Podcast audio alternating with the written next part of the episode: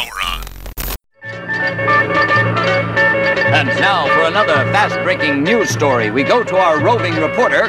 The podcast, Sovryn Tech. Its host, Dr. Bryan Sovryn.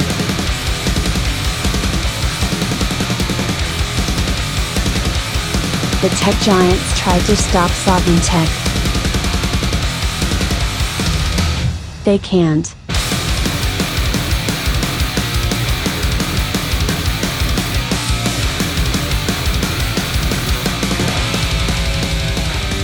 Whew, I knew that it was coming. I knew I would get asked. I knew it would happen. Um, so the latest episode um, in the Ultimate series, which is basically giving you recommendations on, hey, what should I use uh, post 2020 as far as you know, uh, uh, uh, computers, smartphones, operating systems, email, messaging apps, you know, all, all the above. What should I use post 2020 after all the crazy horseshit that's gone on and the more to come for certain? Uh, it's been a very popular series. And the latest one I did was about the ultimate messaging app. Now, in that, we talked about Threema, we talked about some others. And one of the things I had discussed was okay, what if you have a smartphone? It's still a smartphone, but that is completely Googleless and Appleless. So basically, it's probably running Lineage OS or like EOS or something like that, you know, a custom ROM. What if I have one of those? What do I do? And I made sure that my top pick in the Ultimate Messaging app that it was possible for you to do that on a phone where perhaps you wouldn't have the Google Play Store installed or other app repositories besides maybe F-Droid. And Threema was, you know, a possibility um, for where you can ind- independently buy it from the th- the Threema website through the Threema shop and download it. Um, of course, this could also be done with Signal. Not recommending Signal. Uh, it could also be done through, you know, Telegram could do it now, which we we covered that whole story. Which, by the way, Telegram has completely redone their web app, which I applaud because Telegram was kind of the one Linux app that I wanted to be able to set up as a uh, as a persistent install on um, on my daily uh, Tails um, uh, drive and I wasn't able to do that in Tails OS, you know, and make it work. And so the web app is is a great way to go, uh, and to have a more full featured uh, web app and fully redesigned, I thought was a complete winner. Uh, if I remember, I'll put a link in the show notes about that. But very exciting for the reasons to use Telegram, which you know I described in the Ultimate Messenger. And of course, I've been talking about for a very long time on Sovryn Tech. But in that episode, The Ultimate Messenger, I had uh, talked about, and I, and I had said, I was like, I know it. I said, I know it. Somebody's going to ask me, wait, wait, wait, how do I set up a Googleless phone? And I knew it was going to come, and boy, within seconds, it's no, it wasn't seconds because that episode went for an hour and change. Uh, but not long after somebody could have downloaded that damn thing and listened to it, even at 2x, uh, did I get the email into questions at sovryntech.com? Stallion, how do I make a Googleless phone? What are your recommendations? Well, here's an episode covering that. Uh, I'm not really making it a part of the Ultimate series. It's sort of a, I mean, the Ultimate series itself is supplemental, and this is sort of a supplement to the supplemental. So, whatever. I'll just title it the Googleless phone. Or the Googleless and Appleless phone, because I think that's important as well. Because you can have, I mean, kudos, and it's one of the reasons, you know, that I would recommend um, getting an, an Apple, you know, or an Apple device would be for the fact that you don't have to rely on any other tech giant, but you can still do everything that you do with a modern smartphone on an iPhone. But as we've discovered, Apple is clearly collecting a lot of data that they're not telling us what they're doing with.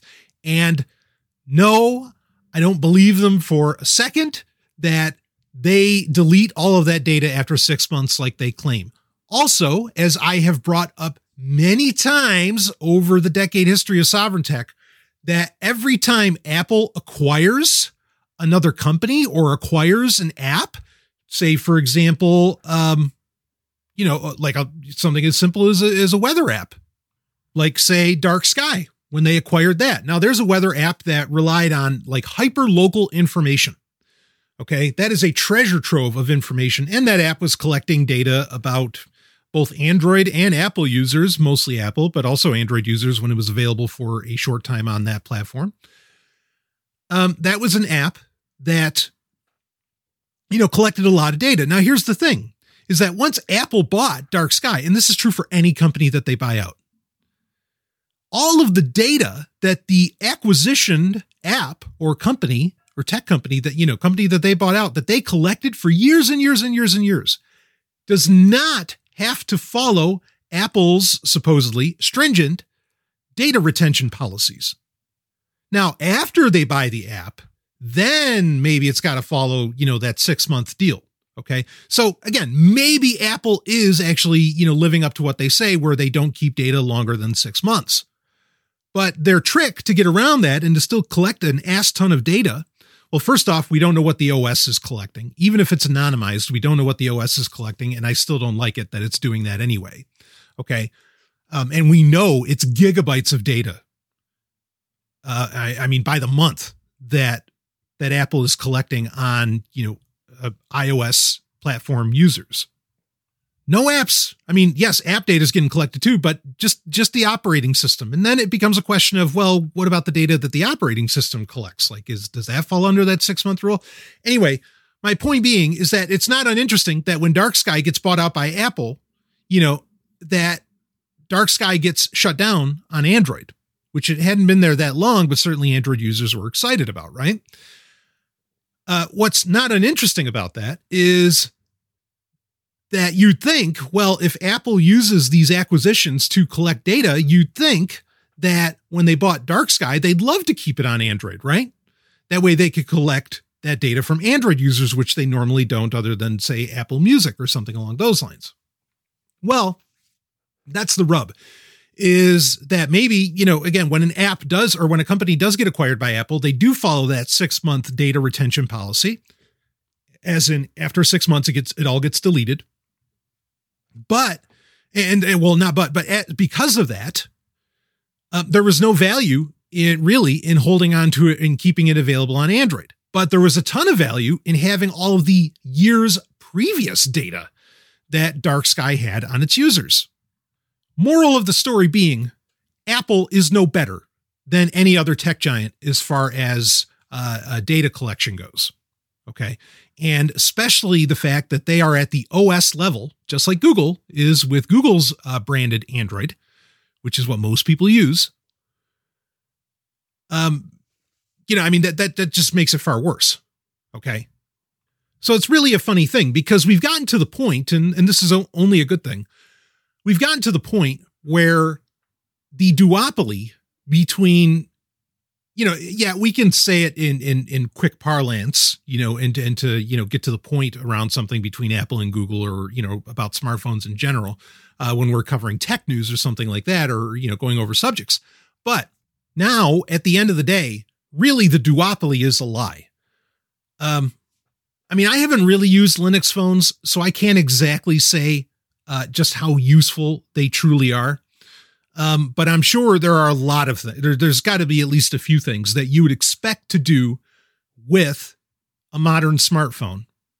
And again, you know, using a smartphone today is almost necessary if you want to. I mean, for everything from banking to who knows what, okay, to getting around town, to, you know, going into your gym, even with the, the local gym app or the Planet Fitness app or whatever that happens to be. And it's getting harder and harder, but the duopoly is a lie. You really can, you know, there is Linux Phone, and we'll see where that goes. Um, progressive web apps still are being worked on. There really aren't enough of them, and I feel like the excitement around them is kind of faded, but as well as the push, but you know, it, it's still a thing. Um, but there are other options you know they're and they've been around for a long time and they're not new to longtime sovryn tech listeners. I mean i've again i've been a fan of lineage os you know back when it was CyanogenMod and you know i mean for for a very long time. And we covered some of this in the ultimate smartphone because, like, my picks for best smartphone were ones that have had a long history and probably have a long future in being updated uh, regularly to the latest versions of Android with the latest security features um, by you know the official Lineage OS uh, devs and community. Okay, I mean, or what equates to official as far as you know Lineage OS goes. So that's very important. Okay, and you know with Lineage OS you can install GApps and you can have the Google Play Store. And sure, things like Google Pay and some other features won't, or, you know, some other apps perhaps won't work because it's going to detect your devices being, you know, unlocked or rooted or whatever. And it's going to say, oh, this isn't secure. So we're not going to let you use Google Pay on this phone. Um, you know, whatever, whatever that takes shape as. But really, 99.99% of the things that you do with a stock Android phone you can do with something with Lineage OS installed as well as the Google Play Store. Okay. And that's a fine thing to do in and of itself, just because of how you can really take control of the operating system more when you install Lineage OS. So that's worthwhile.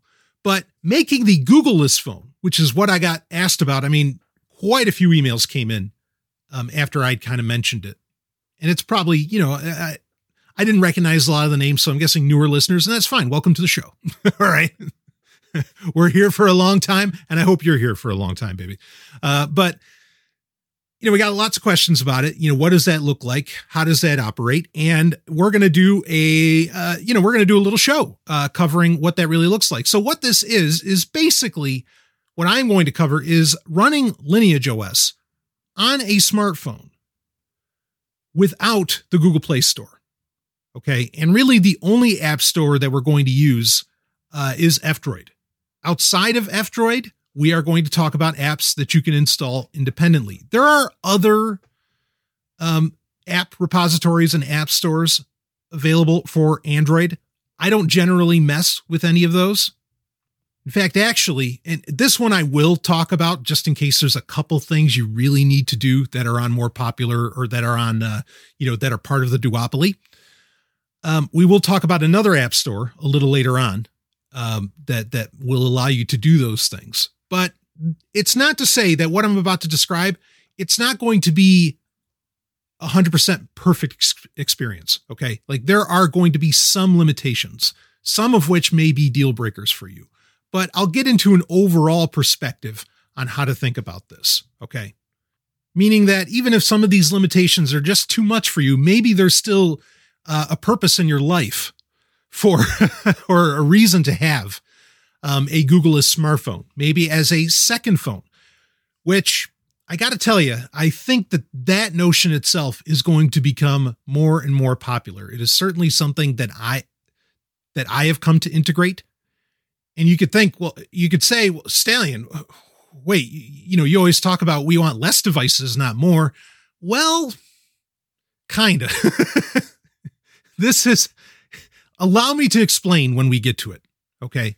Um, but let's talk about what the Googleless phone looks like first.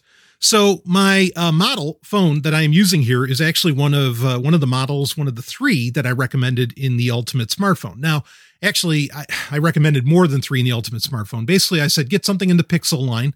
Uh, we don't like 5G on Sovryn Tech, so because of the technology, not because of health concerns. Um, you know, so you probably don't want to go higher than the 4A, but you know, a Pixel phone will do you well. Or we had the Moto X4, and then we also had the uh, LeEco Pro 3. And that is the Pro 3 from LeEco, and I'm not going to retell the story here around this phone. Um, but this is one that's that's going to be. I mean, I've had it for you know almost half a decade now. Uh, actually, about half a decade now. Yeah. Uh, and and it's going strong um and and it's really going to you know i mean I, like i i got these basically when they first came out. Uh and i don't see the lineage os community you know dropping support for it anytime soon. Uh, it's just one of those phones that's always going to be first in line for getting the latest updates.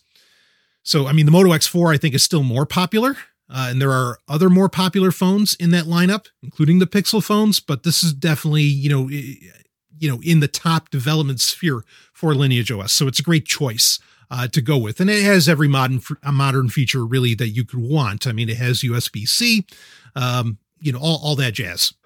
Um, so that's, that's our base. Okay. We install Lineage OS on it. We're, we're running 18.1, the latest version, which basically gives us Android 11. So it's a very secure platform. We install Lineage OS 18.1 on it. We do not install, um, you know, GApps.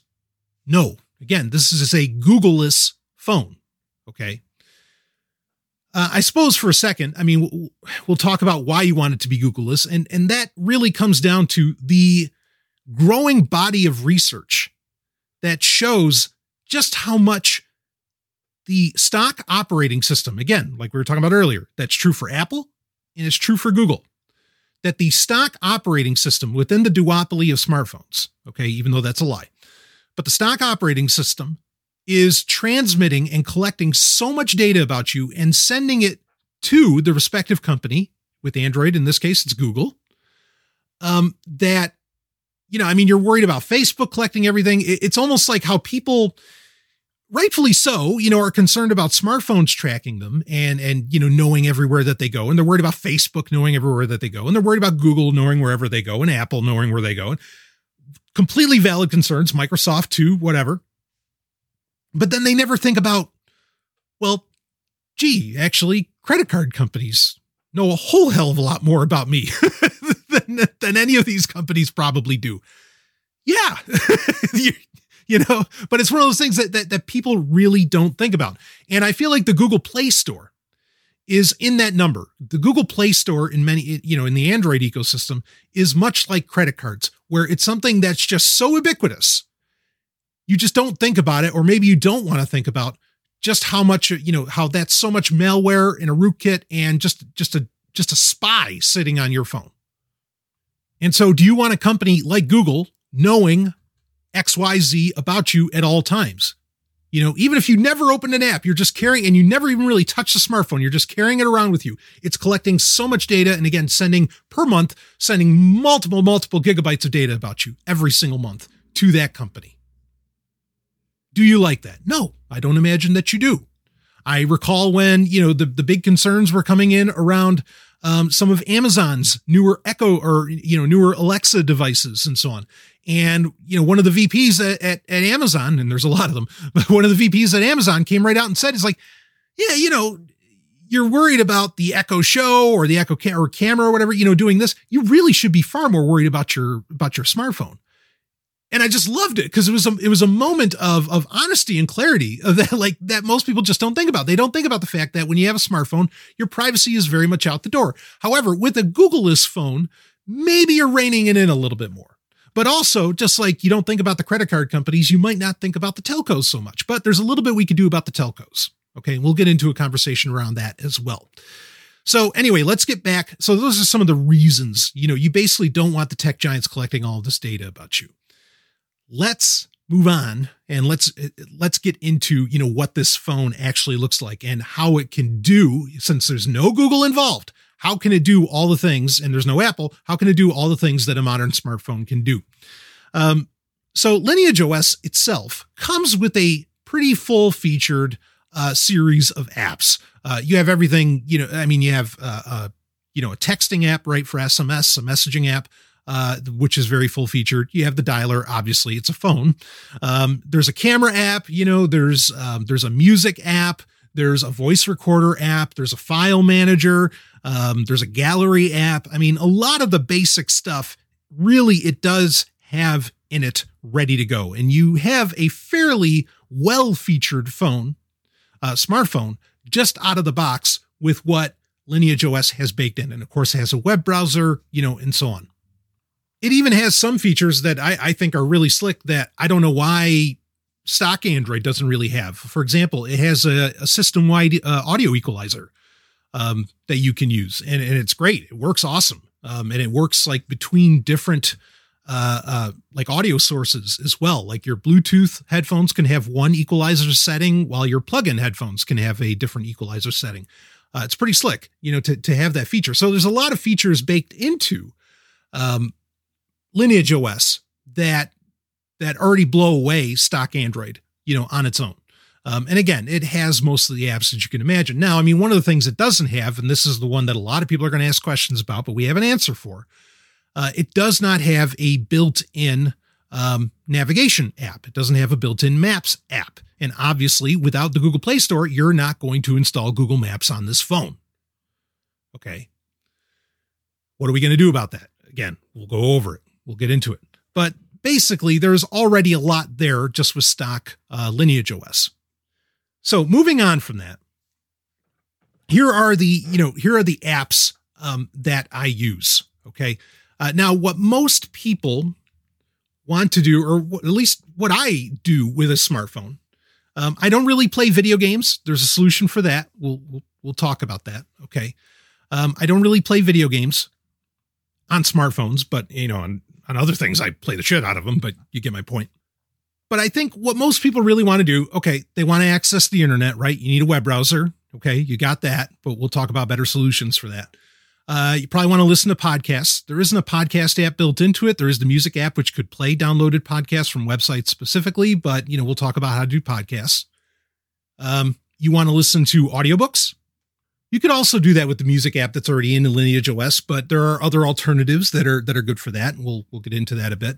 Uh, you want to listen to music? Well, it does have a music app in there, and depending upon the storage capabilities of your device, uh, you could you know have quite a library, you know, right on device, which I think is frankly the best way to go. But I also understand why people might want to stream. We'll talk about that. Um, you also want to navigate, right? You want to use it as a GPS device. Okay, we'll get into that. Maybe you want to take notes on it. We'll talk about that. I mean, these are all the things I think a lot of people want to do. You want to take pictures with it. Of course, that's totally possible with what's already on Lineage OS. Um, you know, you want to use it as a, uh, you know, as a wallet, a cryptocurrency wallet. Okay. We can do that too. No Google involved, no Google Play Store at all uh, there. You want to use it for messaging. Yep. We can do that. Maybe you want a password manager on there. We can do that too. You want to do one time pins, use it as a 2FA device. Yep. We can do that too. Okay. Maybe you want to watch videos on there. Okay, we can make that happen. Maybe you want to watch YouTube on there. Yep, we can make that happen too. No Google Apps. Perhaps you want to read books or comic books, you know, PDFs, EPUBs, whatever. Um, we can make that happen too. And maybe you are still hankering to get onto Twitter. Well, we will talk about that also. Um, so, you know, those are a lot of things. Now, I mean, if you want to get into where you're doing banking, if the bank doesn't have a great mobile website that's full featured, you're kind of screwed, but maybe we'll talk about what you can do as far as banking towards the end um, of this episode. So, why don't we start off with just in case, boy, you just have to fucking be on Twitter. You just gotta be there. You know, it's a funny thing. I actually, I, I just, one of the people that emailed me about this has created I, I think it's Sovryn Faker, and I'm guessing that's a He-Man reference. they they probably knew I'd get it uh, because I'm such a big He-Man fan. He Faker was the blue He-Man, if you remember the toy. Um, somebody made a Twitter account and I think an Instagram account. I think is what he said.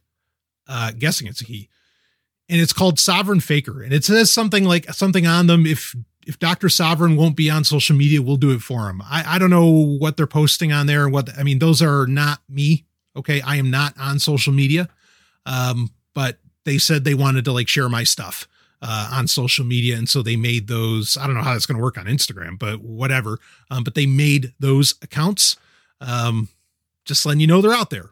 Spelled like my name, S O V R Y N, and then Faker, F A K E R. Uh, I mean, I, I, suppose I'll say thank you, so, but I don't want you to get on social media. But okay, so let's just say you've got to be on Twitter. Let's get this out of the way first, because this is the best example of where you can, just because Lineage OS stock has a web browser on it, you can use progressive web apps, which are basically just, you know, websites attached with a you know with a with a home screen uh, a shortcut. I mean that's basically what they are. I know they do a little more than that but that's you know where they can access notifications. But we've got to talk about notifications as well okay? And we'll do that. So twitter you can just go to what is it? mobile.twitter.com And that is a full featured progressive web app that you could run on basically any platform. Um, and and it's just about a good of experience as the app. You can change the the theme, you know, where you can make it a dark theme and all this other shit. Uh, and you can do that right in the web browser that's uh, you know on Lineage OS. To be clear, and this will get us started also on the browser. So, like I said earlier, I install F-Droid um, on this phone. That's my my main app repository uh, which makes things nice because it does updates and everything, you know, and and you know, there's a lot of stuff that gets developed, a lot of power user stuff that gets developed on F-Droid. It's a phenomenal app repository that I've been a fan of for many many years, uh, and that I'll, I would even install, and I do install on phones that I even have the Google Play Store on because there's just so much useful shit that is only on, um, you know, only on only available on F-Droid. Okay, so it makes sense to to have it regardless but it's an absolute blessing of Satan on a Googleless smartphone, okay, where you're rocking Lineage OS. So with F-Droid installed, you want to have that first, okay? Um, you don't have to have it to access Twitter, but I recommend the web browser, and I've talked about this before. I recommend the mobile browser called Fennec, F E N N E C. This is basically a privacy stripped down version of Firefox's Android browser. Um, or Firefox for Android. And you know they just got rid of all the nastiness that Mozilla was you know was has been putting into Firefox uh, slowly for some time. And it's really well done and it has the nice thing is is that it has access to Firefox add-ons like uBlock Origin, which you can install, or Dark Reader and some others. You definitely want to install uBlock Origin, if any of them. Okay.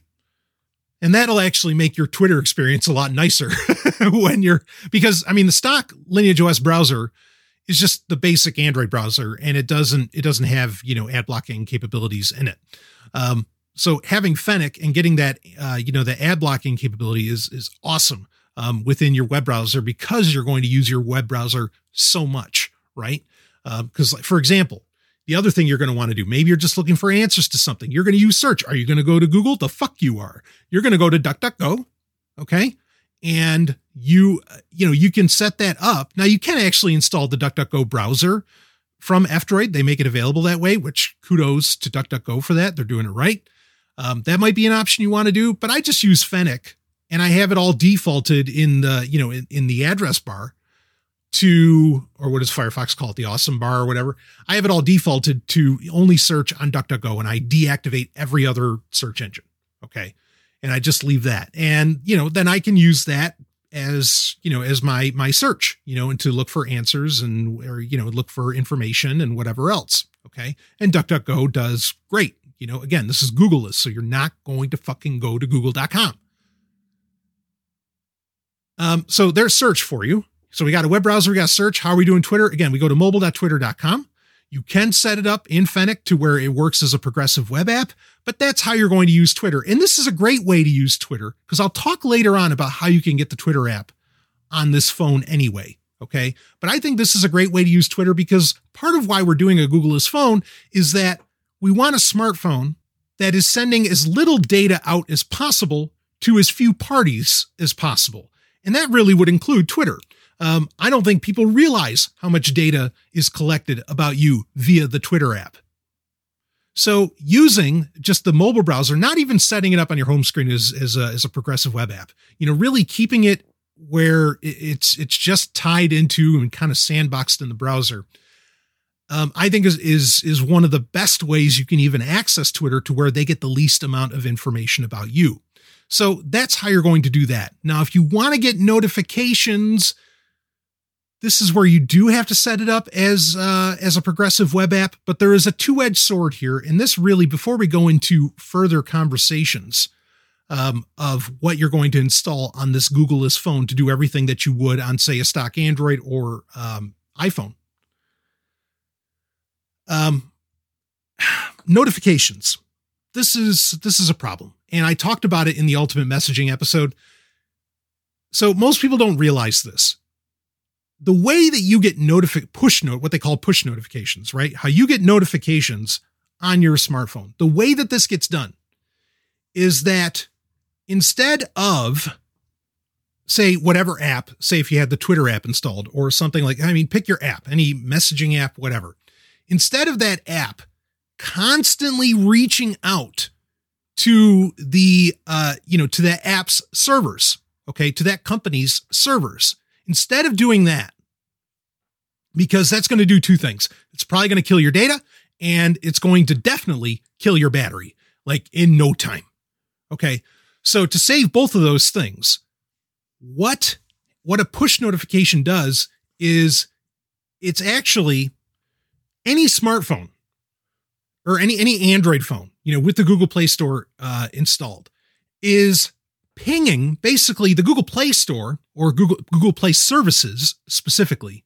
Okay, just in case you know don't want you to get confused that like somehow the store is really doing this. It's really Google Play services is constantly pinging Google's servers and Google's servers are constantly looking for okay what's basically what is every app doing and i'm i'm oversimplifying how this works but here herein lies the problem okay is that you're you know without the google play store without google play services you don't really get notifications you can but you don't really get notifications unless the app is specifically open and running and is actively you know in ram and is reaching out to its home servers, okay, wherever those happen to be, in whatever company they happen to be.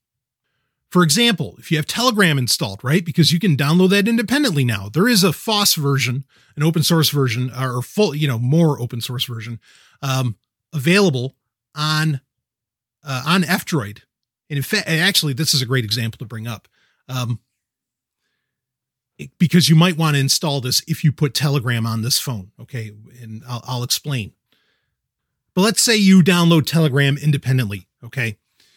When you download Telegram independently onto a smartphone without Google Play services, the Googleless phone, okay, what we're talking about here, you will not get message notifications unless you have Telegram actively open. Okay. As to where, you know, if you have Google Play services, yeah, you get notifications all the time.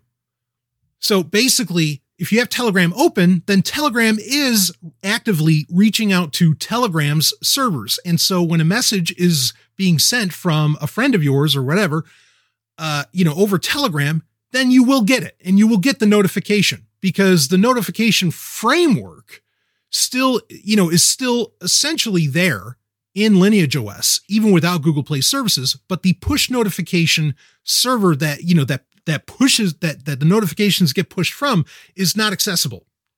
Now, there's there's a way to do this. You could install what's called microG, and that's making it so you don't have to have Google Play or Google Play services, but you can still get push notifications from Google's servers. Thing is, you still have to log in with the Google account, and there's still, you know, I mean, people have differing opinions on this, but basically, it defeats the purpose of a Googleless phone because you're still accessing Google's servers with this if you have even microG installed.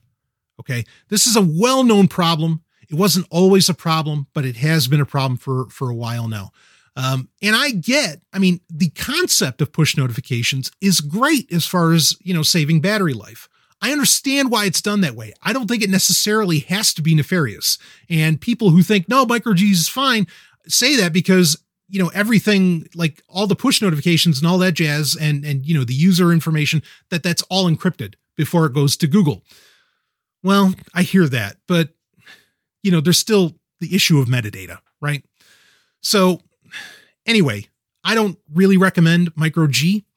Um, now Telegram, like I said, this is a good example. So you can install what's called Telegram FOSS from F-Droid here's something now this is funny because a lot of people get annoyed by the fact that when you use telegram foss not the telegram app that you download from telegram's website like we were talking about in the ultimate messenger episode but when you install telegram foss it keeps a persistent notification in your notification bar. And people find that fucking annoying. They're like oh why does telegram keep showing up? I you know i keep thinking i have a message or something. No no no. The reason that notification is there is because telegram foss programmatically is keeping a connection to Telegram servers while trying to keep your battery optimized. That's why Telegram FOSS has that that persistent notification. It's so that you can get notifications. And I haven't seen this resolved in the official Telegram app that you can download from telegram.org, you know, their, their website. But I'm sure they're going to get there at some point because, I mean, that's still a very new concept. But that's how Telegram FOSS gets around this. Um, and it's a good move. And there are some other apps that will do this um, on, you know, uh, you know, that are available in the F-Droid store. Um, but that that's the deal. And really the only solution, and even this isn't perfect, the only real solution is is that you have to go into settings on you know on Lineage OS and you have to turn off battery optimization on all the apps that you want to get regular notifications from. Now, I mean, if you're, you wouldn't have to do this with email, right? So Lineage OS has an email client built into it, but you can download K9, and why wouldn't you, right? You download K9, you could download Open Keychain, both from F-Droid. Open Keychain connects with K9 natively and allows you to do PGP email from this Googleless smartphone. That's a brilliant thing to do. You should be doing that. Okay. But with K9, you can tell it how often you want it to ping the server. Okay. Um, so with that, you don't really have to turn off battery optimization. But also, if you tell it to ping the server every minute or 15 minutes or even every hour, uh, that that drains the battery. Okay. Push notifications are, you know, one of the number one things that, if not the number one thing that, besides the screen, uh, that drains a battery on a smartphone. So, you know, also getting notifications from Twitter, you're you're probably better off just checking Twitter when you want, which is a better way to interact with social media in general anyway. And if you're worried about getting, you know, missing a direct message on there, maybe set up direct messages in your email where you can receive, you know, an email notification that you got a direct message. Um, and that's a better way uh, and battery efficient way of getting, you know, notifications from Twitter that might be really important is setting them up, you know, through email. Or I think you could still set them up through SMS. You might want to do that because SMS and uh, phone calls, those don't run into this problem of where you can't get notifications because those all run through your telco. They do not ping, they do not rely upon pinging other servers. Okay, that's totally through your telco. So SMS messages, not an issue. You're going to get those notifications right away. Phone calls, you're going to know right away. That's not a problem at all. It's only a lot of these other apps that it becomes an issue. Again, the way around it is to turn off battery optimization or use apps where they have created a workaround similar to Telegram FOSS. So there, you've got, I, I told you what email to use, K9, right? With, with open keychain to set up PGP uh, all open source. Everything I'll be pretty much everything I'll be talking about here here is open source. I'll say if it's not, um, because that'd be easier than telling you what is. And so you've got how to use Twitter. We talked about Telegram. We already got that out of the way. Um, and then we talked about what web browser to use, right, with Fennec. And then we also described making sure that we have F-Droid installed. Now, you know, another actually speaking of email, something you know you may just want to use proton mail right? Like that that might just be your bag. Um and i and i respect that and think that's fine. Um you're going to set that up as a progressive web app within fennec uh, and the the you know the website for proton mail is the mobile site is so dead simple and well done. Um i i really really like its implementation. Um that that's going to be the way you're going to want to do that. There is no independent app to download uh, I think this is a fail on Proton Mail's part, but it's probably because they want to resolve the notification issue and they've yet to find a, a really great way of doing that. I, again, I don't know exactly why they don't have, because you can get Proton VPN in F-Droid and it's regularly updated. So, you know, why not the Proton Mail app? That doesn't make a whole ton of sense. Probably because it's using some aspect of Google Play services. But you can use the mobile website, no problem. So if you want to use Proton Mail in this case, uh, yeah, I mean, just set up a shortcut, you know, on your home screen and and you're you're golden, frankly. But moving right along, um, there is a great. Well, we'll get into a bigger subject here. There is a great series of of apps, and I call it a series because basically this developer uh, has created an open source and feature rich and free alternative um, to really like almost anything you could imagine doing on a smartphone. uh, from email apps to file managers to gallery to flashlight apps to calendar to you know music players and I mean all kinds. It's really amazing. Uh, and this is Simple Tools, and you can go to simpletools.com to see the entire what's entirely on offer. All of these are in the F-Droid uh, uh, store. I'll call it the store or app repository, but all of these are in F-Droid, and I use most of them. Okay, um, I will use their not that Lineage OS's offerings aren't perfectly functional and fine. Um, but I like a lot of what Simple Tools apps do. Um, I think their calendar app is better than stock. I think their contacts app is better. Their dialer app is better. Uh, their messaging app is better. Uh, we'll talk about SMS though in a little bit. Um, their file manager is better. Their uh, their flashlight app has a few extra features like SOS and so on than what's in the you know stock Android. Um, the gallery app is great. The music player is great. The notes app. Earlier I talked about taking notes. The Notes app from Simple Tools is second to none and is the dead simple way to take notes as well as word processing, quite frankly. Now, it doesn't do any like device syncing for that. Um, but I, I just, I really like it. And having it on device, look, it's easy enough to, you know, share text files in other ways. And, and I'll talk a little bit about what we can do as far as that. Also, um, I, I mean, you, and you know, there's a lot of sync apps if you want to look into like Syncthing and you want to look into that that are available on F-Droid or as independent APKs. Um, I'm not going to cover all of that here, but just those options are available if that's route you want to go. Um, but most of Simple Tools I, I will use. Uh, and you can, because it is Lineage OS and very configurable, you can turn off just so there isn't any confusion, like you don't want to pick the wrong dialer app. Uh, you can turn off in the app settings um, you know, in settings on Lineage OS, most of the stock apps built into Lineage OS. The ones you can't turn off are File Manager and Gallery, which annoys me a little bit, but I understand why that is because they're so core to the functionality of the camera and so on, um, or you know the file system itself. But I still use the File Manager and the Gallery uh, um, app from Simple Tools, partly because you can lock them, which is also or well, you can lock the gallery. You can create locked folders, which I think is really nice. Okay. Uh, you know, that that's the main reason that I, that I use those, even though the alternatives you can't really turn off, um, which would be nice, but you know, I get why you can't. So simple tools is something you want to look at for calendar and all those other things. Okay. Uh, and see which ones you like better than perhaps what's stock on the Googleless phone. Okay. Um, or, you know, another one like the clock, the clock and the calculator on Lineage OS actually I think are better than what um, than what Simple Tools offers. So I, I leave those alone just as you know just as examples of what I don't use from them. But moving on, um, let's talk a little bit about media.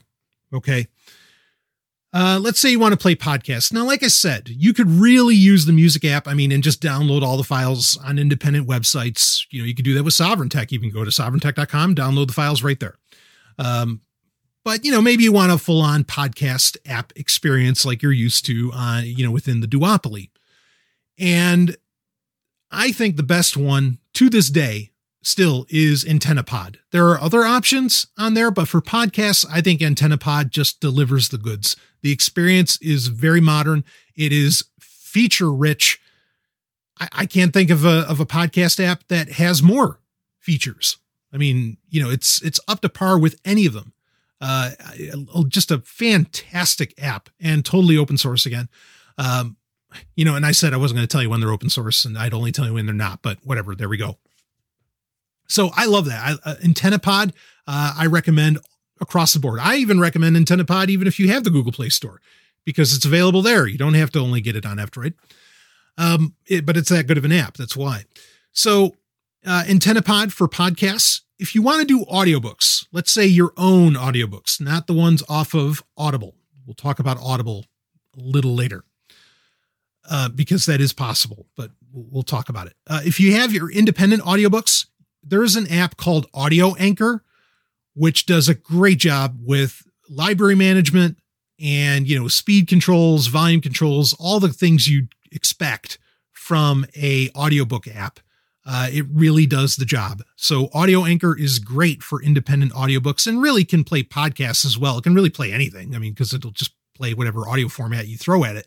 But its main, uh, you know, where, where I think it does its best job is really with with audiobooks, uh, and it shines there. And I think they they designed it mainly for that as well. So Audio Anchor is the great option for that. For watching videos, you can get VLC in in F-Droid because VLC again totally open source. Uh, VLC is a great option. In fact, VLC could handle those podcasts. VLC could handle those audiobooks and do it at variable speed, just like Audio Anchor offers variable speeds. Um, VLC could do everything, you know, like literally everything. That's why VLC has been so popular for the past almost 15 years. Um, so I definitely recommend installing VLC for, you know, all of those, you know, for all of your media needs, but certainly for watching video, it's the best thing out there. Um, let's get into YouTube. Okay. While we're covering, uh, I mean, also I would recommend, you know, using VLC for playing local music files. You know, it, it does its best job there as well. But let's talk about YouTube. Uh, now there is an app available in F-Droid called SkyTube, which is dynamite. I think it's better than the, I mean, yeah, the comment features might not be as good, but as far as like actually consuming YouTube videos, um, it's better than the YouTube app because it'll get rid of all your, uh, you know, all of your ads, right? Those are fucking annoying. Also, um, I mean, and of course you can just access YouTube at YouTube, the mobile, you know, website of YouTube uh, if you want in Fennec and have the ad blocker there as well, which is nice. So, I mean, that's always an option. But SkyTube does a really good job, has nice gesture features, you know, for uh, increased volume and, you know, brightness and all these different things. Um, but again, it, it also, it allows you to subscribe and really treat YouTube videos almost like a podcast app, but without a Google uh, account, which again, logging into a Google account on a Googleless phone, you know, is anathema, right? That doesn't make any sense. Why would you want to do that? I think SkyTube does a great job. Uh, probably the, it's got to be the best YouTube app in F-Droid.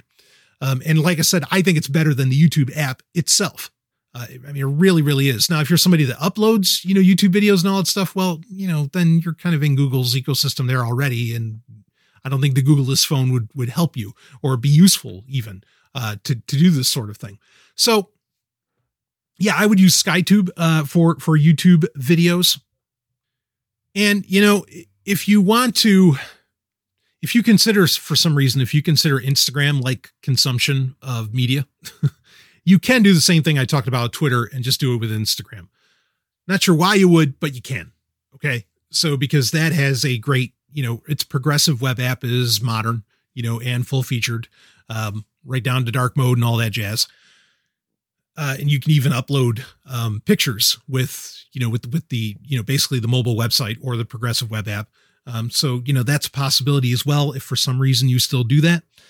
Uh, so just putting that out there. Um, as far as what if you want to stream music, just like Audible, this is a conversation we're going to have a little bit later on. But talking about progressive web apps or using mobile websites you can access your Plex library or really any, you know, if you use what is it like Jellyfin or whatever those are, um, you can access, you know, any any of your like personal streaming uh, or even some you know streaming apps that you treat as traditional apps on you know within the duopoly on either you know app you know an iOS or Google's Android. Uh, and you can just go to the mobile site and play all your music or hell, even your videos off of that. Um, the Plex website works brilliantly, even in, especially in Fennec. Uh, so, you know, that's, that's an option. You don't have to be without Plex. You don't have to be without your remote library. Um, there, there's no call for that with, with a Google smartphone. You can do it. You know, you're just, you're going to really rely on that web browser. Fortunately, you have a great web browser.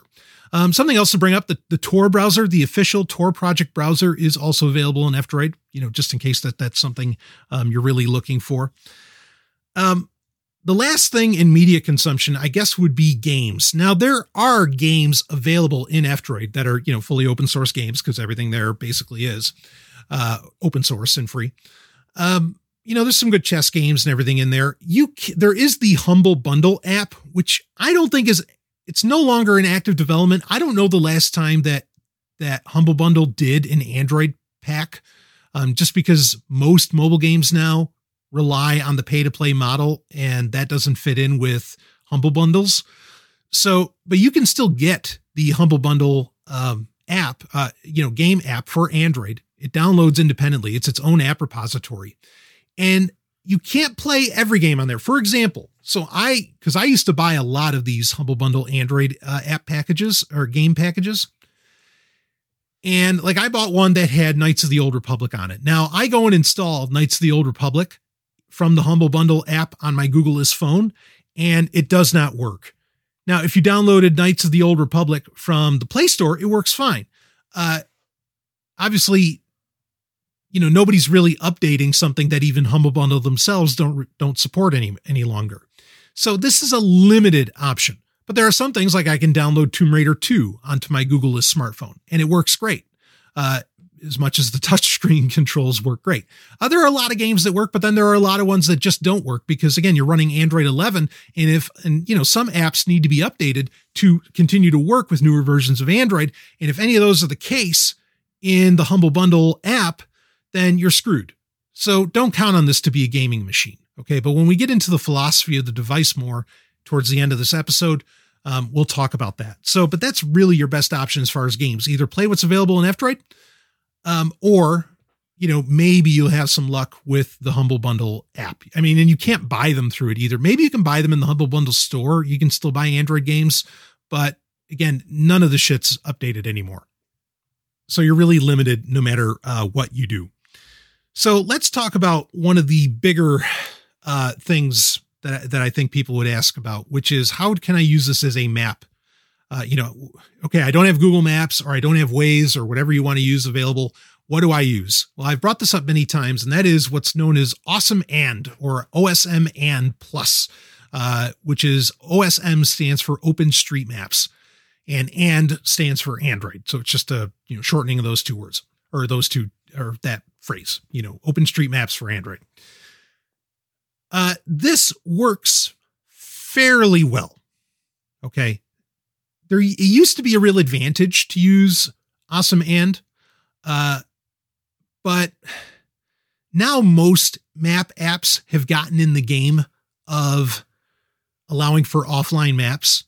OsmAnd used to be the only one that did it and i thought it was worthwhile for that. Um, OsmAnd actually works better in other countries than it does in the united states. It works great in europe. I mean it really does. And it has it has all the features right down to like you know speed traps and and other things. I mean like it, it's got all the features you could want. The problem is is that the and you know it's not really a problem when you consider you know just how egregious uh, Google is in invading people's privacy to make Google Maps work as quote unquote well as it does and be as accurate as it is. Um, awesome. And, you know, they're relying on a lot of self reported data. Okay. Uh, and so, you know, its its database is not as impressive as other map apps are because they don't infringe or impinge on your privacy. Um, but it does the job. Okay. And it's definitely, I, I mean, I consider it one of the top three map apps, regardless of what platform we're talking about. You know, and I, I guess I'd put it at number three. All right um, as far as its capabilities. You know, when you consider that it respects your privacy and is open source, really it should be number one, but it doesn't work, quote unquote, as well. It's not as accurate uh, as, you know, other apps. So, and its offline search functionality is, can be, it's, it's kind of dubious. Like it, it, sometimes it works, sometimes it doesn't. You really have to become somewhat of a search ninja to, to get where you want to go sometimes. Okay. Uh, and uh, like if you're looking for restaurants, it may, you know, nearby while you're driving down the street, it might not work the best for that, which for some people, that's really what they use a map app for. Um, so those are, so it's limited, but it will do it. Okay. Um, you know, if you're really into that, I mean, there's a chance that your car already has, you know, GPS built into it, right? Even if it's a car that's about a decade old. Uh, you could also look into getting, you know, a Garmin or whatever, uh, you know, a separate GPS device. That might not be a bad option to consider. Granted, that's going to be another company collecting data, but that's a possibility. Um, it's the trade off, right? But it this really will get you, you know, by and large, OsmAnd will get you where you need to go. And the offline apps functionality, when you need it, is life saving stuff. Uh, and a lot of the storage on my LeEco Pro 3 is taken up by offline maps. You know, I just want them available. So, you know, that, there's there's your map app. It is possible. Okay, it's not as good as Google Maps. It's or it's not as accurate. Good. What does good mean? Good doesn't mean anything. It's not as accurate as Google Maps. The search function isn't as uh, you know isn't as effective, um, isn't as broad as or precise um, or convenient as you know on Google Maps and some other map apps. But damn it if it doesn't do the job. Okay. So and again, maybe this will make more sense when we get into the philosophy of the Googleless phone. So there's map apps. Um, the one that that is a little more of a pain in the ass, but I have a workaround, is actually a weather app. So there there is an app called Radar Weather, and you have to open up an open uh, an open weather. What what is it called? Yeah, it's called Open Weather. You have to open up an Open Weather account and get a uh, token to to make the Radar Weather app work. There are some other like uh, weather widget apps available in F-Droid. Um, they're they're all they're all a little bit of a pain in the ass, and most of them don't do they'll do kind of live weather updates and you can easily hit refresh, especially on the widget, but they won't change your location based upon your GPS data, right? But if you're trying to be privacy conscious, you might be turning off your location information anyway, right? So it wouldn't work as is. Um, the better option really is to just have a tab open in Fennec at all times that says local weather or weather near me in DuckDuckGo, and you can just constantly access that. And you know, basically, DuckDuckGo will bring up a little widget on the website, you know, in the search engine that will tell you what the weather is wherever you happen to be based upon your GPS data um, or wherever it was last logged. Okay. So, you know, that that's kind of the workaround there. And you could say that that's a pain in the ass you know, and that you're relying so much on DuckDuckGo. But again, DuckDuckGo is all about privacy and not collecting data about you anyway. So great. Again, it does the job, right? Um, if, you know, knowing what the weather, you know, if that works or, you know, if that's important to you uh, in any way.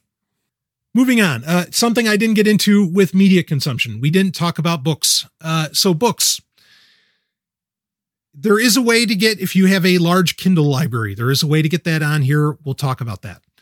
But if you have your own EPUBs, or if you go to like uh, one library or something like that and download your books, fine and dandy thing to do. Um, there are some really great options available in F-Droid uh, for for that. So you have KOReader, which is does an excellent job of rendering EPUBs. Um, it can do PDFs, doesn't do them, you know, super well. Uh, there is another app that's just called PDF Viewer, which I think does PDFs the best specifically PDFs. Um, there's another option that I want to describe, but really you're going to, I would, I generally, with the Googleless phone, will switch between those two, KOReader and PDF Viewer, um, for reading, you know, different file formats. There is really nothing in the F-Droid store. There are apps that will do CBZ, right? Comic book files there's really nothing that will do CBRs because CBZ is a zip file and zip files are basically open code, basically. RARs are not. okay, RAR files are not. So that's a that's a bit of a challenge. But you can read CBZs and really, you know, on your computer, you can, you know, use Calibre or whatever and you can convert CBRs to CBZs easily enough anyway or I mean, you can do that by hand too, where you turn them into, you know, unpack them as RARs using 7-zip and then repack them as zip files instead of RAR files. I mean, so there's ways around that, you know, to, to just convert your whole library to CBZ if it's a mixture. I know mine is a mixture. Uh, maybe you want to do that anyway because you're really into open source, you know, and and I applaud you. Uh, you know, if if so, um, but that's a challenge to consider. Uh, something I also neglected to mention when talking about video games. What about emulators? Right. This is ha- this is why you're on Android because fucking iOS won't allow for emulators. I understand. Uh, they're Lemuroid. That's lemur. It's like lemur with oid at the end is an Android. Lemuroid.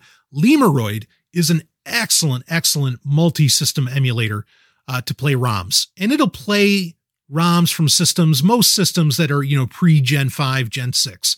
You know, so Genesis, Super Nintendo, uh, you know, Nintendo, all, all, you know, a lot of those, and get somewhat getting into Gen five. Um, it, it can handle, and it's always updating, um, and it really does a does a solid job um, on emulation with that. So you do have the option to, if you want to play you know, Pokemon or something on your, and I mean like real Pokemon, not that Pokemon Go bullshit. You're not going to do that on a Googleless phone, nor should you. If the idea is that you don't want to get tracked, why would you put on an AR app that's its very de- definition and design is to collect as much data about you as possible and keep you stuck looking at your phone? Um, you know, real Pokemon games like for the Game Boy, uh, you could easily play in, on on Lemuroid. uh, you know, with, if you have the ROM files. So that said, Let's talk about those messaging apps. Well, really, the answers are the same that I described in the Ultimate Messenger episode. The Briar app is available in F-Droid. Um, Threema, you can uh, independently purchase and install. Um, and so, you know, that's usable. Uh, Telegram, we talked about what to do with that. Signal is also available that way. Um, you know, and and there are, there are some other apps that you know more niche like conversations for XMPP and, and some other ones. You know, that there are some niche stuff that we could talk about that that's available. Um, another option that you can do throughout all of this is use APK Mirror. APK Mirror is a website that independently uploads the latest versions of most apps that are available in the Google Play Store. Okay. And has the APK, APK files for you to download. Some of these rely more on Google services. Now there's ways to not the map app, ways W A Y W A Y S. Okay. There are ways to, uh, if it needs Google Play services to work around that. But there are plenty of apps that don't need Google Play services at all that you can just install from the APK file that you downloaded from APK Mirror. And yes, maybe if there are apps that you want to regularly update, you can go to um, you know, you can keep a tab open with that, you know, in Fennec in APK mirror, okay, uh, ready to, you know, ready to, to check for the latest updates. And in fact, actually, a lot of apps now independently will tell you when, uh, because it'll ping, you know, that app's servers, okay, will tell you when um, there's a new version of the app. Okay. Um, and that's handy because then you know to go to APK Mirror to go and get it. All right. That's one of the ways that you can you can actually get. Now that doesn't work for any paid for app. That's not really going to be a solution there. But like say there's certain banking apps that you want to use, like maybe you want to use the Cash app. You can download the Cash app independently and it works just fine. You won't get push notifications, but it works just fine on a Googleless smartphone independently. Okay. Um, and you can do that with, with some others uh, as well but that's also true for chat apps, right? Like you can use the Synology chat app and not on every device, but on most implementations of Lineage OS, that app will work.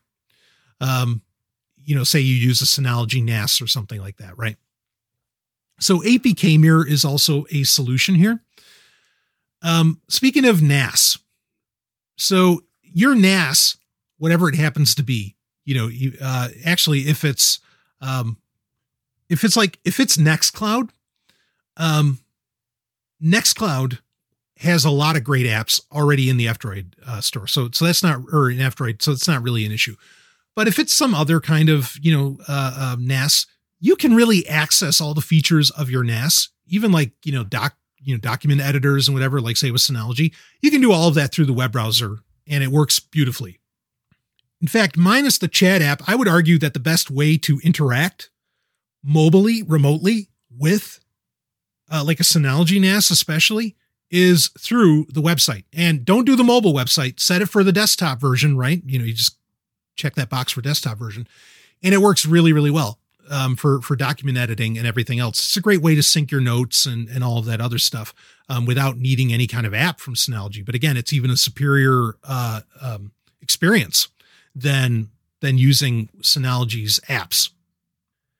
Uh, if anyone asks about like IRC, there's like WeeChat Android. It's W E E Chat Android, which um, th- there are IRC apps available, plenty of them, and and they all have kind of differing features that are available in F-Droid as well. If if IRC is something uh, you know that that you want to look at. So, but with messaging apps, which is what we were talking about, um, you know, there's there's options there. Uh, you're not going to get necessarily like actually Line Messenger if you were really into that. It's not open source, but if you're really into that, um, it is possible to use that uh, from the independent APK. Um, there's there's a you know if there's a quirky app you're thinking of, try getting the APK on its own and seeing if it works. Okay, because you know a lot of times it really will. Um, so moving on from that, you got my recommendations there. Okay, and really, you know, here's here's a here, with messaging apps, especially like say if you use Telegram. Well, there's Telegram FOSS, which is an option, but say you want to use the full featured version now that you can download independently from you know from Telegram.org, which I've recommended doing. Uh, a neat way, ironically, a a new feature in Android 11 kind of is a workaround, and that new feature is um, the chat bubbles that Android 11 can do for chat apps. Now, chat bubbles don't work with every chat app, but Telegram is one of the ones that it does work with. If you have just one chat bubble open, um, you know, where it's it's just like the old Facebook Messenger bubbles, right? That would appear all over the screen and you can move them around. If you have a chat bubble open in Telegram, that will that will do the regular pinging to servers. It might be a minute slow, but that does the job and that's a really great workaround. And ironically that's like a feature not of telegram but of android 11 itself. Um, so that that's that's one way of getting around the push notification issue say like with telegram. Uh, some other messaging apps similar deal. You know just go to settings and turn on chat bubbles for it and then just leave that bubble open um, and you're and you're good. Now let's talk about um, let's talk about cryptocurrency wallets. Uh, if you're looking to do some kind of cold storage, which I don't recommend on a smartphone because a smartphone is just so easy to to not just lose really, but to get taken away from you. And yeah, you can know your seed phrase and all that, and that that's fine. But I just I don't like taking that risk. Okay. Um, and of course, it's a great idea to you know encrypt to use the built-in android encryption with lineage os and encrypt your entire device. Obviously you want to do that all right? Um but as far as you know if you did want to do cold storage uh, the green wallet from blockstream is is regularly updated and has been available in f-droid for years. Um, that's a good option to go with with that especially to maybe connect it to your trezor. That's an option right and again, especially the, the Model T Trezor has USB C. And so that can kind of natively, you know, work with, well, anyway, there, there's options there. But more, you'd want to use it as a hot wallet, right? And I think as a hot wallet, your best option is to use the Edge wallet. Now, the Edge wallet is on the, really, it is on the bleeding edge of a lot of newer technologies, especially within Bitcoin itself. Um, the Edge wallet, you can go to their website and download the Edge wallet independently. Just like you can, Mycelium wallet's another great option too, obviously. I've been a fan of that for many years. But Edge wallet, and also really, actually, Mycelium would be an option if you were thinking cold storage. But again, I, I just don't, I don't think that's a good idea. Uh, so for a hot wallet, I recommend Edge Wallet because you can do so many different cryptocurrencies. If you are into other cryptocurrencies, I'm not so much you know, I'm mainly concerned with Bitcoin, but if you've got others that, you know, that you're interested in, if you are into Ethereum or Monero or something like that, Edge Wallet really has your hookup. Um, but they do allow you to independently install or download the APK from their website. And Edge Wallet is one of those apps that will tell you when there's a new version. All you got to do is go to the website, download the APK again. You don't have to re-input your your information after you install the APK because it works basically like an auto update, even though it's not necessarily auto but it works the same way. And away you go. You've got the latest version of the Edge wallet. A little bit of the pain in the ass, sure, but then how great is it to not have fucking Google watching everything you do? It's fucking great, is what it is. So I recommend Edge Wallet for, you know, for a for cryptocurrency purposes on your Googleless smartphone. Now, a couple of fun things that are available in in F-Droid. Just to, they're just like bonus things to do, but I think we covered the bulk of what you would want to really do with a smartphone. Okay. Uh, a couple bonus things. Uh, the Wikipedia app is totally open source, so that's available in F-Droid and regularly updated. Um, there are great like compass apps in F-Droid. Uh, one of them is uh, what is it? Trail Trail Sense is awesome. It's actually a great app for astronomy as well, but they're really, really keen on telling you um, we don't want internet permissions. We don't want any of these permissions. We respect your privacy and location data. We don't want it. Uh, I I love that app. Trail Sense is a is a total total winner. If you want to do some old school navigation, this is kind of that hybrid option, right? And you don't want to rely on a map app. Well, this is something to look at. Uh, I love Trail Sense. Dynamite, one of the best apps in F-Droid, hands down. Uh, so check out Trail Sense. Also, SkyMap, which originally was a Google app and was actually the app that got me on Android because it was so well done compared to what was at the time. And this is like, you know, 2010, 2011, as compared at the time what was available on iOS. Um, SkyMap was end of life by Google and was made open source and has been continually uh, openly, you know, or has been developed continually since then, which I applaud. Um, no Google involved. And that's an F-Droid. I, I love having SkyMap. Uh, that's been one of my favorite Android apps as long as I've had a smartphone. Um, so it's great to still have that, even though I am Googleless uh, on this smartphone. Oh, and I did mention, okay, what about password managers? Okay, you got a couple options here as far as password managers. Option one for password managers is you can, um, in Fennec, one of the add ons available is for Bitwarden. So you can use Bitwarden within Fennec and have access to it within Fennec, you know, as well as the mobile site. That's great. And Bitwarden does a great job as far as that goes. But you also have an F-Droid, you have KeePass XC regularly updated. That's a that's a dynamite option to have as well. Um, so either of those will work for you. As far as if you uh, second factor, okay, beyond SMS and second factor SMS might as well not even be second factor. It might his might as well not be security, right? We've talked about that many times. Um, there is a Yubico app from Yubico, the official one, available in F-Droid. It hasn't been updated in a while, but it still works fine even on the Yubico 5 series. I know because I've tested it. Um, so, you know, you're not losing anything if you're into YubiKeys uh, at all by going Googleless. There are other, you know, like uh, you know, second factor authentication apps that are like, you know, open source versions of Google Authenticator that are available. Um, but I just love my YubiKeys, and so that's what I use to hold on to uh, all of my one-time pins. Um, as far as keyboards, I you the stock keyboard is a little limited. It's nice that Lineage OS lets you add on buttons to the on-screen main buttons, you know, the three main buttons for Android. It lets you add on buttons that will go left and that'll work like a cursor left and right. That's nice. Um, but the stock keyboard is a little limited, especially when it comes to emoji, if that matters to you. Um, I will use, I do use OpenBoard, uh, which is an F-Droid, and that doesn't, you know, there's no permissions there. They're not collecting data on you, uh, or at least I don't think so. And plenty of code monkeys that have checked it out also say that they're not. Um, but I do like OpenBoard. So that's just a, an option that has a little bit better of emoji as far as emoji goes. Has, it's a little more feature rich and lets you do the spacebar cursor trick and all of that. So, okay, we got all that down. We have two subjects to cover quick. One is what if I want to listen to Audible audiobooks? Okay. Or what if I have a massive Kindle library that I regularly read on my smartphone? What do I do? Or what if the Plex web browser or website just doesn't do it for me? Or what if I really need to read CBRs? What if, what if, what if, what if?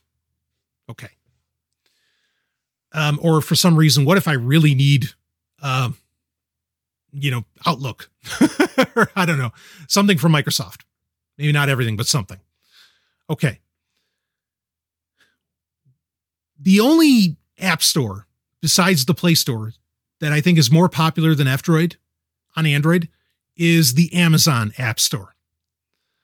you can install the Amazon App Store on your Googleless smartphone. Now, you may say to yourself, well, isn't that just turning all my data over to Amazon?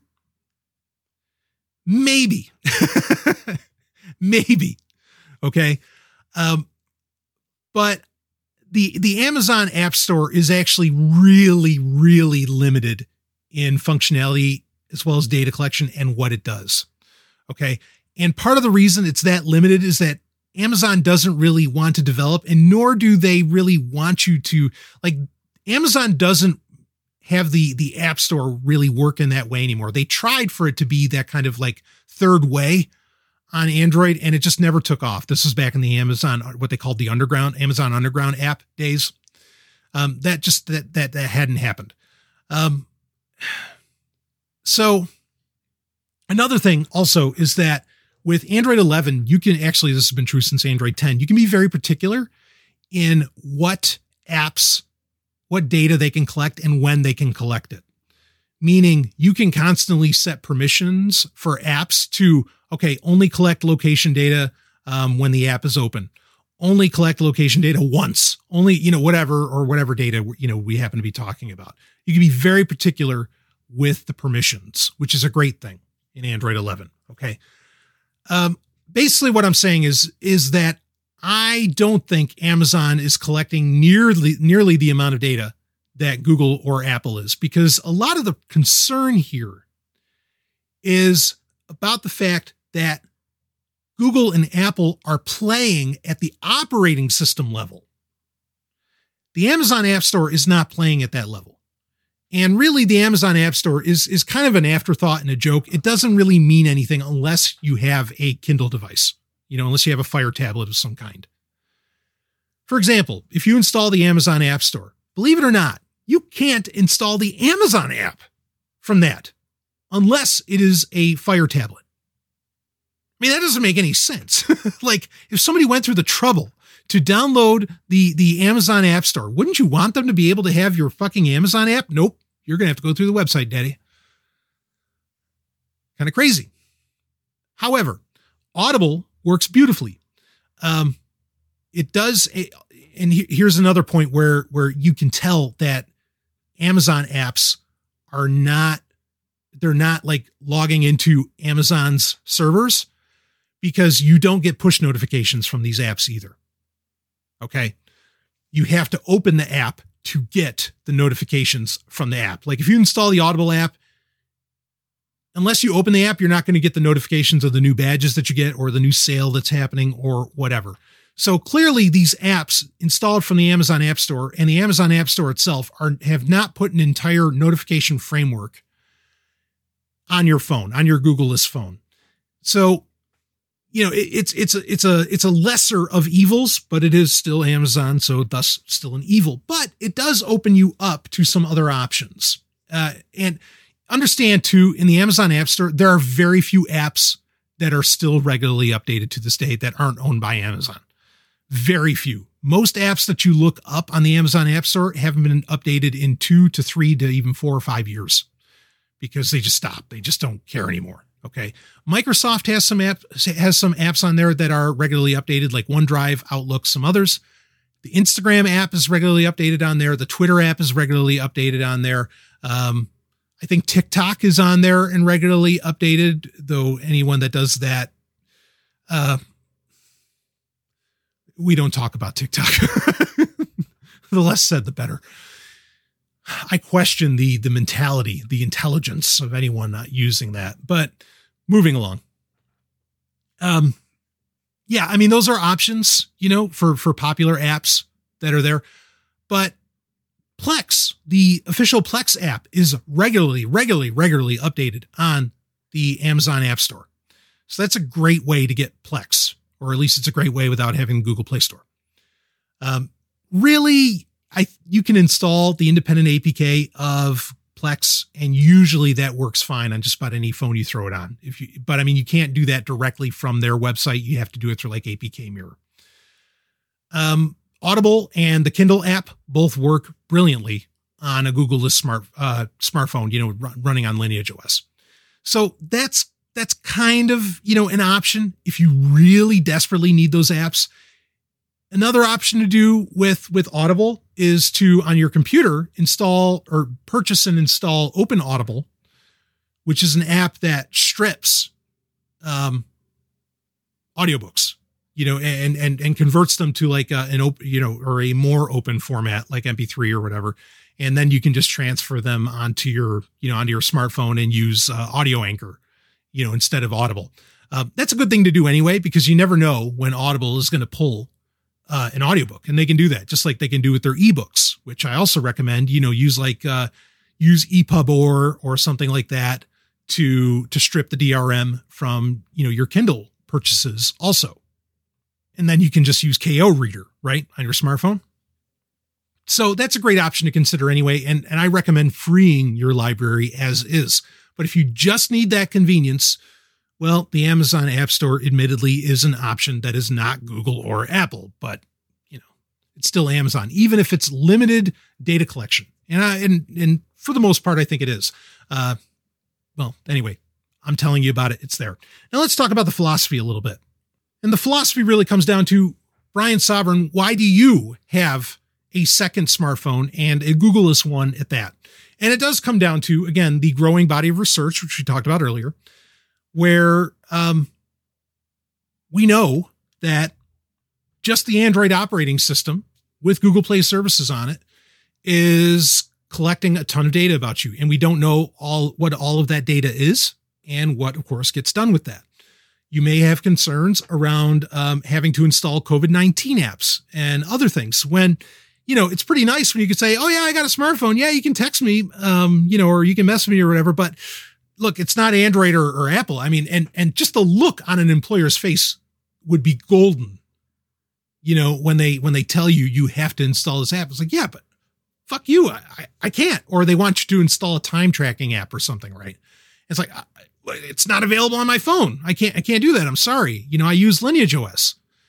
And and I think that's great on its own. It makes a statement that you are outside of the duopoly for a lot of reasons. Okay. So I love that part of it. But really, it does come down to the to the data collection. Um, if I am, you know, I mean, there's all there are very few people.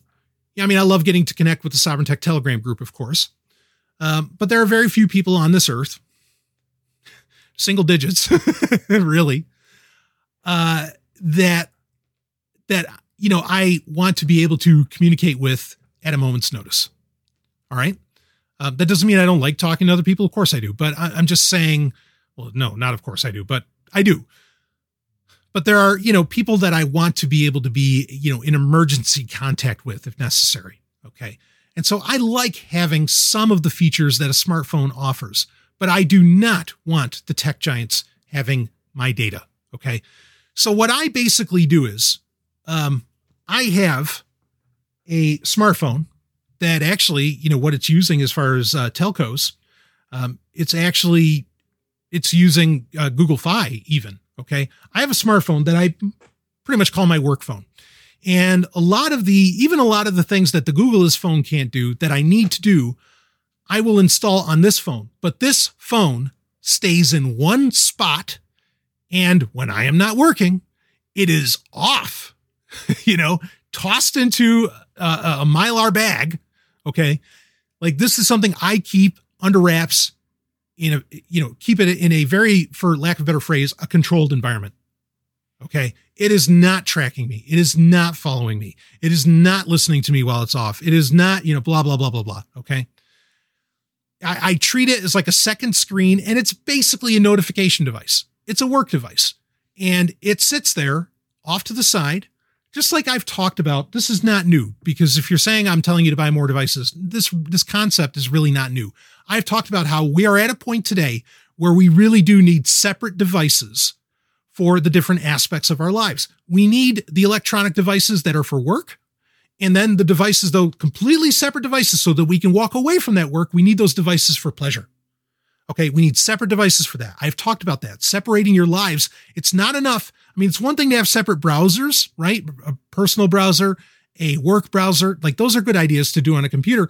But like mobily now, it's gotten to that point because again, a lot of us aren't going to the office anymore. And so the office is at home. we've got to, yeah, maybe you feel like you need a mobile device for work. Well, make that a completely separate device. Okay. And that's what I have done. And that's really the, the purpose here. Because when I do go out, when I go to the gym or when I go shopping or whatever, I want a device that is not sending all of that information to Google or Apple or whoever. And in fact, even the really the uh, I'll I'll talk about what telco I use for this for my Googleless phone. Um, that's all set up with uh, you know it's all set up anonymously or at least pseudonymously.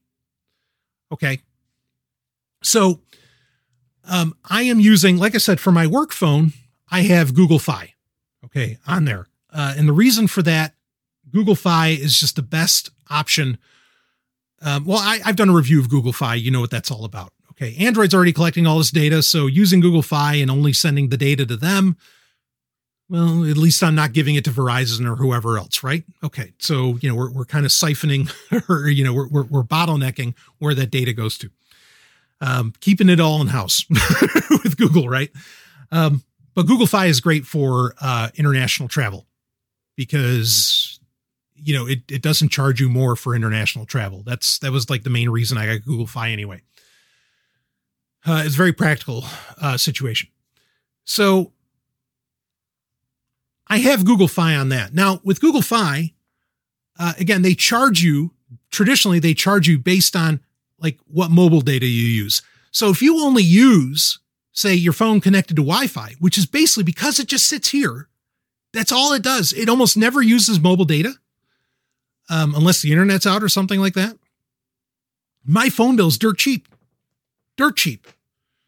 You know, uh, so it's actually, so here's the deal. Now, with my Googleless phone, I'm using Mint Mobile, and that's dirt cheap, right? Because you can get four gig for, you know, 15 bucks a month or, or 25, depending upon what deal you get. Okay. So basically, having two phones, my phone bill costs the same if I only had one phone.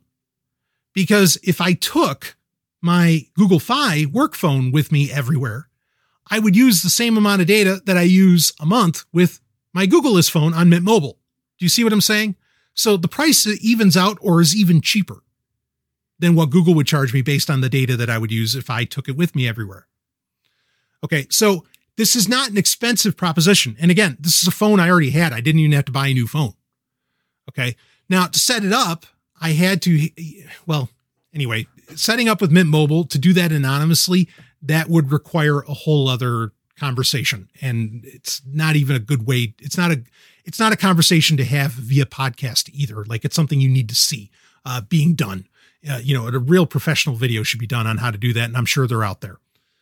But basically, the phone number on that thing is not in New Hampshire. it is somewhere, you know, way out of whack. Um, and I am also running, uh, I should mention this as well um, with the Googleless phone. I'm also running a VPN on it 24 7. Um, you know, you could use Proton VPN. I do an independent install from their website of private internet access, and I have the kill switch on and everything, meaning that when the VPN goes down, um, like you know uh, data connectivity goes down 100% on that phone okay?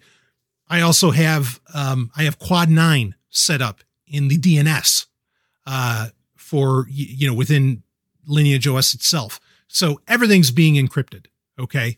You know as as much as possible as it is for it to not know where i am i have gone that distance with this phone. That was that was the idea okay? The phone number is not for where i am the you know again most of the location data the, you know the only time location data is on is you know either to access something within duckduckgo and duckduckgo's not logging it. I mean mint mobile still might but not really like that that's that's not necessarily part of their data. I mean it is but anyway you get how i'm separating this. Uh and or it's with OsmAnd and and openstreetmaps isn't collecting that data unless i let them but by default it's not. So my log and, and again, I could use OsmAnd without the location data. So, you know, you don't even have to give them that. All right. So this is a great way of also, you know, really anonymizing your activity, but keeping a smartphone with you where you can listen to podcasts, where you can listen to music, where you can listen to, you know, whatever. Um, you know, or or you can watch videos, or you know, you can do all the things that you do on a smartphone while you're going around the world in whatever way you happen to do that. So that's really it. It's all about thwarting the tech giants tracking and a lot of the telcos tracking of my activity.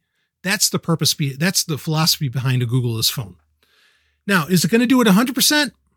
Probably not. okay. As hard as you try, probably not. I mean, it's nice that it's not attached to me, but then, you know, there's other ways of basically triangulating, all right, who is doing this if I was really being tracked or if it was like really important for someone to like try, you know, NSA, whatever, to try and find me.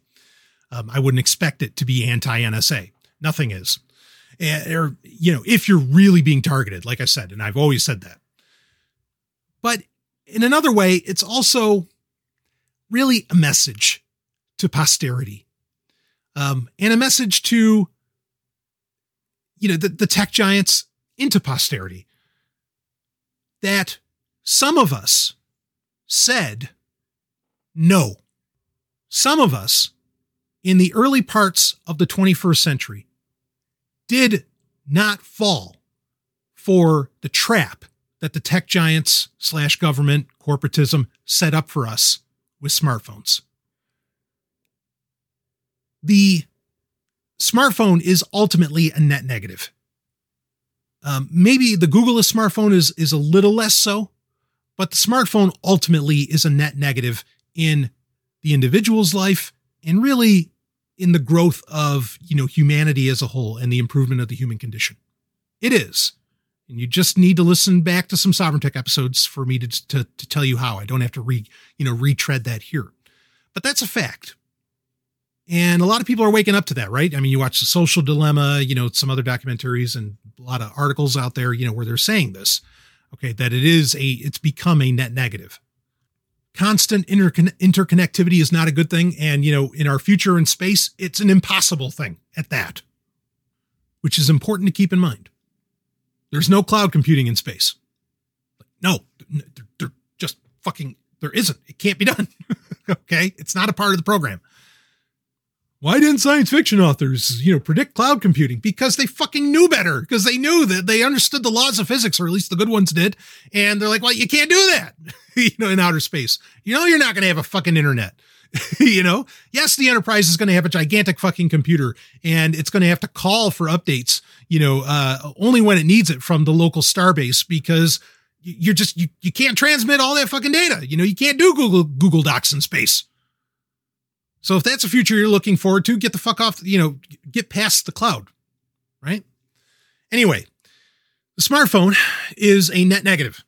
And I think it's important to say, you know, if you consider the, you know, this corporatist system, if you consider government, the tech giants, you know, basically to be, if you don't want to use the word enemy, at the very least, acting against your best interests, having a Googleless phone or even, I mean, of course, not having a smartphone at all. I mean, that's even better. But having a Googleless phone at least is sending that message hey, motherfucker, I'm not falling for it. I am not giving you my data willy nilly. I am taking active steps. In the future, we'll see that some of us took active steps to keep you from getting data about me. And that I tried to actually, you know, secure my shit. You know, it's a funny thing. Um, there, there, there's it's something I've realized in 2020 and, and, and going into 2021, especially, um, just how stupid uh, most people are when it comes to matters of uh, of, of of conflict, of war. Um, I think there are like a lot of libertarians, uh, a lot of ANCAPs, a lot of a lot of others, and, and even ANCOMs and some others, you know, who who who they they think that they're fighting a war, right? We're getting ready for the next American Revolution. Oh, you know what other other bullshit uh, that you know and conservatives and other that that, that they're they're claiming. And miraculously, I mean, they, or not miraculously, ironically, uh, ridiculously, they they do this from TikTok and Facebook or MeWe or, or Twitter or wherever the fuck they're doing this bullshit from. I mean, it's just it, it's hilarious, right?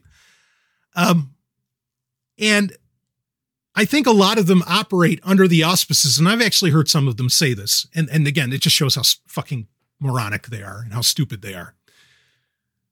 uh, they, they they think they're using battlefield logic in that, well, the party or the army or the the uh, the, the force that has the most information is the one that wins the war. Okay. And, and believe me, I've heard this. Okay. You know, from, a, and you hear it in movies and you hear it in, you know, TV shows or whatever, or even in video games, uh, like, you know, in Call of Duties and whatever, when, when the army is, you know, it's, sometimes it gets called situational awareness. Okay. Um, but it's so clear you, you actually don't understand how, how, how to, how to actually like win a war. Um, I mean, you, you just don't get it because that's, that's not situational awareness does not win a war. I'm not going to say it doesn't help. Okay. I'm not going to say, you know, having as much data, like, so, so the logic would go is that, well, we got to be on these social media platforms because we got to be there to see what is the enemy doing. You know, what is the government saying or what are the leftists saying or whatever, whatever stupid terms that, that you want to use to categorize people, you know, into, into enemy stripes. Um, you know, just, just whatever word vomit you've got. Situational awareness does not win a war. The person who wins the war, the person who wins the battle, all right, and those are two separate things. The person who wins is not the person who has the most data or collects the most data. It is the person, and again, that's what people traditionally think. No, it is the person that reveals, gives off, or transmits the least amount of data. That's the person that wins the war. Okay. Why do, and I know because I was involved in operations. All right. Why is it so difficult to go after this terrorist group or that terrorist group? Why can't we find them? Why can't we just get the, it's because they give off so little data in comparison to the rest of the, if you want to call it civilized world. Not saying that, you know, people say in the Middle East or other territories are uncivilized. Not saying that at all. But the winner the survivor is the one that gives off the least amount of data. And so if you think libertarian, conservative, ANCAP, ANCOM, whatever, if you think being on these platforms is somehow you winning the war or is an aspect of you winning the war, or you having a smartphone is necessary, you're, you're just dead wrong. You don't understand war. Or at least not modern war. You sure as fuck don't get that. You win, you survive, okay? and, and survival, outliving the state, is a mode of winning. You survive by giving off the least amount of data. But you people are just spewing it everywhere. I mean, you're just jizzing data like uh, all over the fucking place. And, and it's, and it's hilarious. when I listen to you people talk about this is how we're going to win. Oh, you fucking moron. I know this is just a show about the Google smartphone, but uh, this has been this has just been building up in me the stupidity on display by well hell i i don't know anybody in the freedom movement that that that's that's you know really saying anything logical you win you survive by being a veritable ninja as far as your data goes and metadata and everything else that's how you win that's how you thrive especially within an infrastructure a corporatist infrastructure that itself thrives, feeds on data, right? Data is the new oil. So everybody says so that, that that's that's what's you know data collection is what's propping up the authoritarianism and the bullshit market because it ain't a free one the bullshit market that we live under. That's what's doing it. So stop feeding the machine. Give a Googleless smartphone a shot. At least that. Go that far. Oh I, I can't do it without a smartphone. I gotta have a smartphone Stallion. All right. Reconsider your relationship with it and maybe try this out. Try it this way. You can still do most of what you want to do, or have two phones. But boy, put that other one in its fucking place. It sits in the corner like the dunce that it should be. Yeah, it's so funny. I, you want me to prove the point? You think I'm just I'm, I'm just being hypothetical? Well, I can tell you, uh, being involved in campaigns. This is not hypothetical, but I can prove it to you right now. Do you know what Larry Page is doing right now? No, I don't either. Why? Because he's on some bumfuck island. I think in the Caribbean, maybe. Who knows? And he's not giving off this information. Okay. He's wanting his privacy. What? The head of Google itself wants his fucking privacy? Or, you know, the, the, the co creator, the owner? What? Or how about today? News came down, uh, or maybe it was yesterday. Uh, uh, you know, Bill Gates, Bill and Melinda Gates are getting divorced. And what does Bill Gates say on fucking Twitter? Please respect our privacy. Wait, wait, wait. Oh. you you pull that bus over to the side of pretentious turn, turnpike, you son of a bitch. You want me to respect your privacy? How how dare you? How dare you say that to people? Because you sure as fuck. I know your advertising ID is on by default. You sure as fuck don't care about my privacy. You want me to respect yours. You go shit yourself, slapnuts.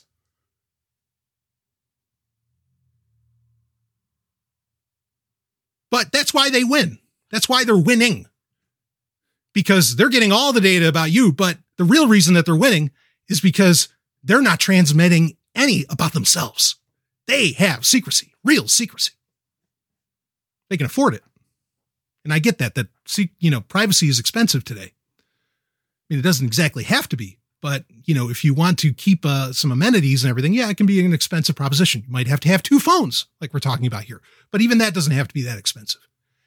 And I think the trade offs are worth it.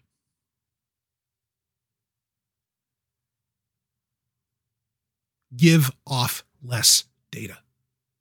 You don't win battles by having more, you win battles by giving off less. There's the takeaway for this episode. And feel free to uh, email these moronic other podcasters and YouTubers who think that they know how to do all this bullshit because they they just they just don't. They don't have the experience. Sure as fuck don't have the logic as much as they claim they do. And they're fucking hypocrites. So, okay. this is meant to be just a nice episode. well, maybe we'll have some more fun. We'll do some more Sovryn at the movies. How about that? We'll do some of those. Um, I will wrap this one up here, and I will see all of you, or at least I'd like to, on the other side. Hey, is Sovryn Tech not enough for you? Well, let me tell you about something you'll never get enough of. No, no, I mean it. We're talking about a radio show and podcast that goes all night long, seven nights a week, three hours a night, 365 days a year, and has been going since the early aughts, baby. I am talking about none other than Free Talk Live. It's the show you control. That's right. It's an open phones call in show that is ready for you. And if you're worried that your voice isn't going to get heard, don't be. We are talking about the only libertarian radio show stateside. And not only that, it's also the number 26 talk show in the United States. Start listening now and go ahead and hit that massive back catalog at freetalklive.com. The Golden Stallion guarantees a good time, and you might even find some episodes with me on them when you do. That's freetalklive.com, and we thank them for sponsoring Sovryn Tech.